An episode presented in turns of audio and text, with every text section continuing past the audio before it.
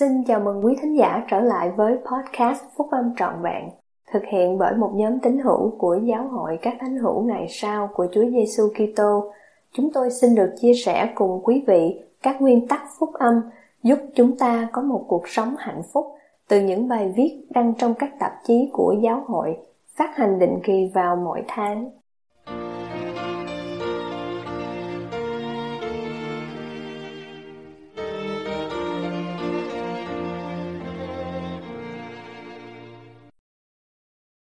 Kế hoạch hạnh phúc của Thượng Đế và số mệnh thiêng liêng của các em. Bài của anh cả, Gary E. Stevenson, thuộc nhóm túc số 12 vị sứ đồ của giáo hội các thánh hữu ngày sau của Chúa Giêsu Kitô, đăng trong tạp chí Cổ vũ sức mạnh của giới trẻ vào tháng 1 năm 2022. Việc thấu hiểu và sống theo kế hoạch hạnh phúc cho phép các em đạt được số mệnh thiêng liêng của mình. Điều gì đến với tâm trí khi các em nghĩ đến từ số mệnh?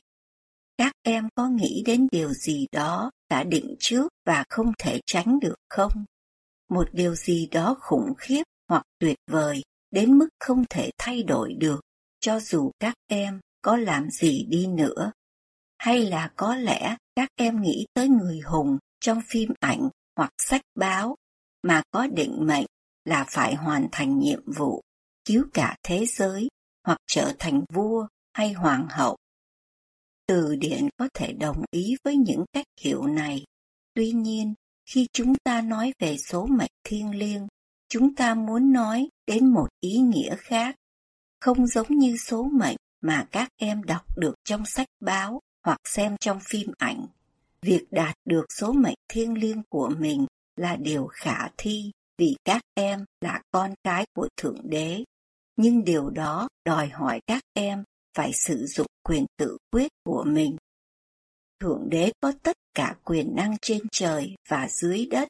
Các giao ước chúng ta lập với Cha Thiên Thượng của chúng ta, cho phép Ngài trở thành đấng đồng hành với chúng ta khi chúng ta đi qua những cơn bão của cuộc đời. Số mệnh thiêng liêng của chúng ta tiềm năng của chúng ta khi chúng ta đồng hành với Thượng Đế, được làm khả thi qua kế hoạch hạnh phúc của Ngài. Việc hiểu kế hoạch của Cha Thiên Thượng dành cho hạnh phúc của các em sẽ cho phép các em nhận ra danh tính và mục đích vĩnh cửu của mình và việc chọn để lập và tuân giữ các giao ước với Thượng Đế sẽ cho phép các em đạt được mục đích đó trong sách môi xe chúng ta đọc rằng môi xe được đem lên trên một ngọn núi rất cao và ông trông thấy Thượng Đế mặt đối mặt và ông nói chuyện với Ngài. Qua lần đích thân viếng thăm này, Thượng Đế đã dạy cho môi xe về danh tính vĩnh cửu của ông. Mặc dù môi xe là người trần thế và không hoàn hảo, nhưng ông đã học được điều gì đó quan trọng về bản thân ông ông quả thật là con trai của Thượng Đế. Hãy nhớ mình là ai. Sa tăng muốn các em quên đi các em là ai. Khi Sa tăng cố gắng can ngăn môi xe khỏi công việc mà Chúa đã chuẩn bị cho ông, môi xe đã can đảm đáp, ngươi là ai? Vì này, ta là con trai của Thượng Đế. Sau đó môi xe tuyên bố, hỡi sa tăng, hãy cút đi, chớ dối gạt ta. Nói cách khác, môi xe đã nói, ngươi không thể dối gạt ta vì ta biết ta là ai. Ngươi không có ánh sáng và vinh quang của Thượng Đế. Vậy tại sao ta phải thờ phượng ngươi hoặc tin lời dối gạt của ngươi? Đừng bao giờ quên rằng Thượng Đế yêu thương các em và mong muốn giúp đỡ và ban phước cho các em. Ngài có mối quan tâm thiêng liêng đối với riêng các em như thể các em là con của Ngài. Hãy dành thời gian để tìm hiểu về ý nghĩa thực sự của việc làm con của Thượng Đế.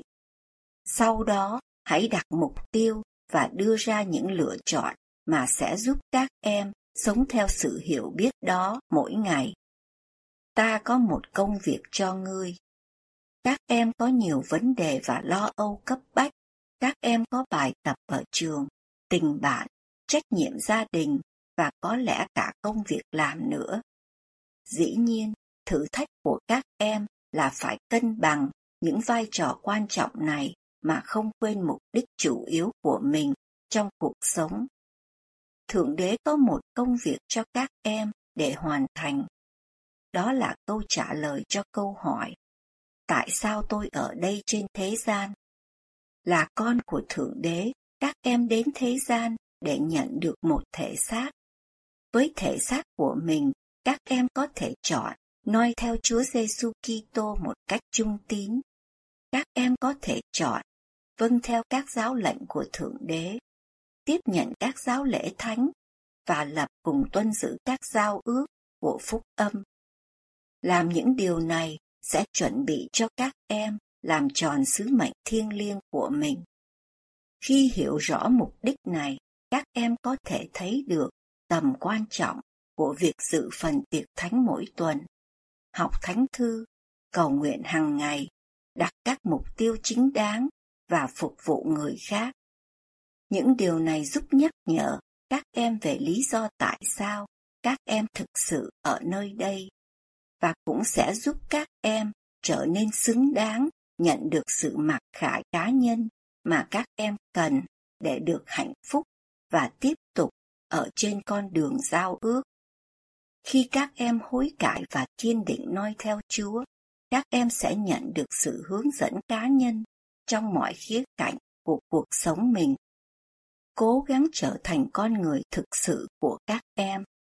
Những mối quan tâm và lo âu của thế gian hoặc sự bất ổn của riêng các em có thể khiến các em quên vai trò quan trọng của mình trong kế hoạch cứu rỗi vĩ đại của Thượng Đế. Nếu như vậy, thì tôi mời các em hãy đến cùng Đấng Kitô. Không có điều gì trong kế hoạch vĩnh cửu của Thượng Đế là sẽ trở nên khả thi mà không có Ngài. Và cùng với Ngài, mọi sự tốt lành đều có thể đạt được.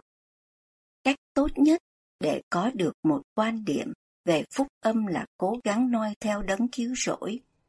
Với đức tin và niềm hy vọng nơi Ngài, các em có thể tự tin đương đầu với những thử thách của cuộc đời. Các em cũng sẽ có cái nhìn rõ ràng hơn khi các em đưa ra những lựa chọn, giải quyết vấn đề, hướng tới các mục tiêu ngay chính và đương đầu với cám dỗ. Quyết định của các em sẽ có ảnh hưởng đến thời vĩnh cửu. Qua Chúa Giêsu Kitô và ân điển chuộc tội của Ngài, các em có thể có được niềm vui trong cuộc sống này và trong cuộc sống mai sau.